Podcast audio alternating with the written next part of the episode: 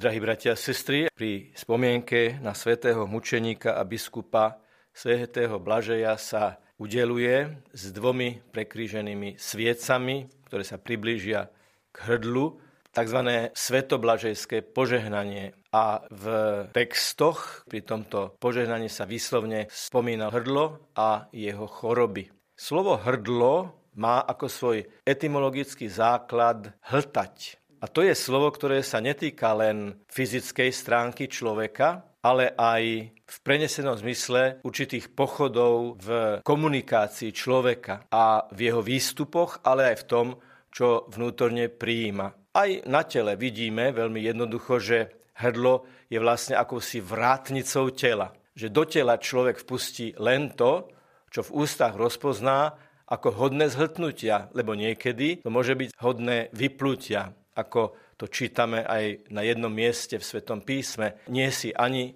studený, ani horúci, si vlažný a vyplujem ťa. Skúsme dnes uvažovať o tom, čo budeme prosiť od pána, keď príjmeme požehnanie na zdravie tela i duše. Pri tomto požehnaní s tým gestom dvoch prekrížených sviec si budeme prosiť aj uzdravenie hrdla. Niekedy sa hovorí, že človek, ktorý chce povedať niečo zlé, ale nakoniec to nepovie, tak povie, že zhltol zlé slovo. Tak toto si budeme tiež prosiť, aby sme vedeli zhltnúť zlé slovo, lebo ako hovorí jedna taká možno aj vtipná veta, že jedovaté slovo je jediný jed, ktorý sa likviduje hltaním škodí vtedy, keď sa nezhltne, nie vtedy, keď sa zhltne. A tak prosme o túto silu zhltnúť zlé slovo, keď ho už máme na jazyku, aby nevyšlo von a niekoho zranilo, ale aby sme ho zhltli a nevypustili. Tým sme sa vlastne ovládli v reči. Keď je niekto manipulovaný a nechá sa oklamať, tak sa hovorí, že aj tak veľmi ľudovo, že zhltol to aj s navijákom. To je terminológia vlastne prijatá aj z rybárčenia a lovu rýb, že zhltla nielen háčik, ale ešte aj naviják, teda celkom. Celkom sa niekto nechal oklamať a zmanipulovať. Aj toto si môžeme žiadať, aby sme nehltali to, čo je škodlivé zvonka, čo je klamstvo, čo je nepravda, čo je osočenie, čo je ohovorenie aby sme v tej vrátnici nielen tela, ale aj duše nevpustili niečo, čo nám môže škodiť. Inokedy sa zase hovorí, že niekto musel zhltnúť horkú pilulku. Napríklad, keď mu niekto niečo úprimne povedal. V tomto prípade to znie na prvý pohľad a na prvé počutie dosť negatívne, ale niekedy horká pilulka môže byť veľmi uzdravujúca.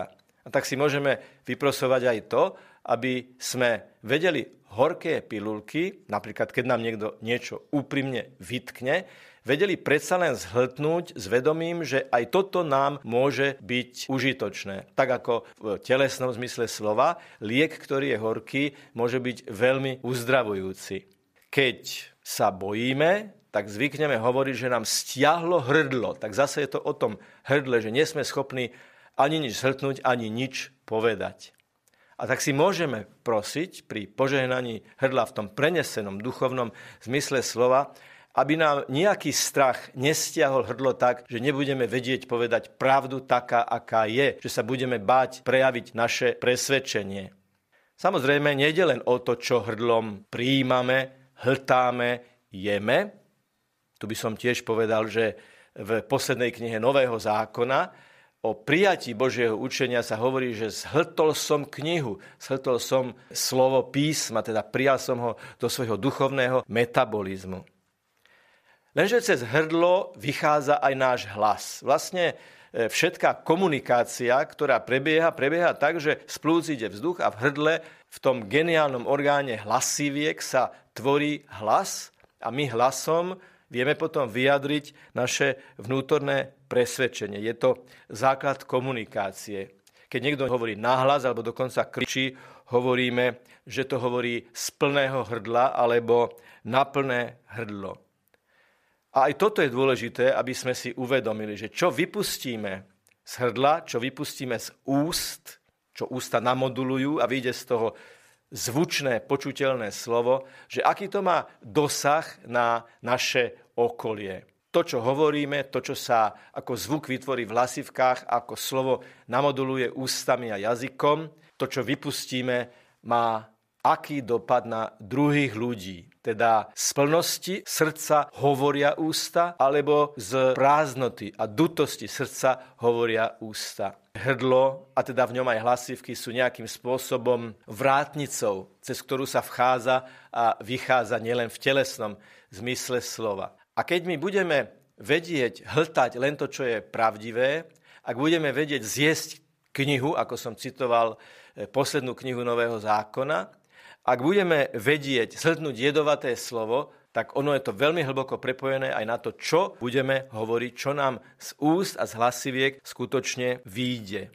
Práve prečítané evanelium je kaskáda jedovatých slov, ktorých výsledkom je sťatie Jána Krstiteľa.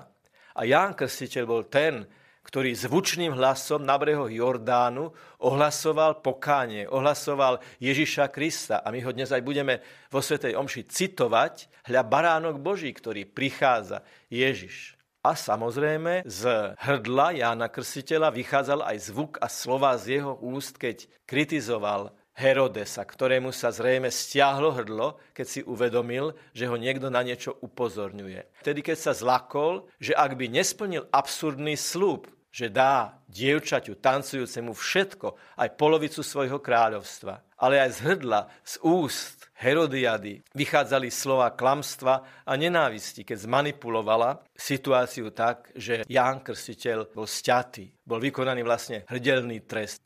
Tak vidíme, milí bratia a sestry, ako jedno slovo v sebe obsahuje najrôznejšie významy. Ako to zhrnieme? Tie dve prekrížené sviece, ktoré sa aj pomyselne priblížia k nášmu hrdlu pri požehnaní, môžu vyjadriť kríž. A na pozadí kríža mučenictvo svätého Blažeja, ktorý bol mučeník a biskup. Z toho mučenictva, z toho jeho svedectva vlastne vychádza aj sila jeho príhovoru, aby sa nám uzdravilo hrdlo. Samozrejme, tých, ktorých bolí hrdlo alebo majú chronické problémy s hrdlom, môžu samozrejme prosiť a žiadať Boha, aby im ho uzdravil ale určite bude dôležité tie si žiadať, aby hrdlo, akási vrátnica nielen nášho tela, ale aj výstupov našej duše, bola taká dôsledná, že to, čo bude do nás chádzať, nás neotrávi a to, čo z nás bude vychádzať, tiež nás ani nikoho iného neotrávi. Ešte predtým, ako celkom na záver dnešného slávenia bude požehnanie sviecov na uzdravenie hrdla, my príjmeme Eucharistiu s hltnutím eucharistického chleba vlastne tiež naplno príjmame tento liek duše. To už nie je jed, ale je to liek, ktorý dávame do úst, aby sme ho prijali. A tak si dnes vyprosujme, aby všetko to, čo prijímame, nás vnútorne zušlachtilo, aby potom to, čo z našich úst vychádza, bolo na budovanie, na prehlbenie a na posunutie stále hĺbšie a hĺbšie k viere v nášho pána, záchrancu, spasiteľa Ježiša Krista. Nech je pochválený Pán Ježiš Kristus.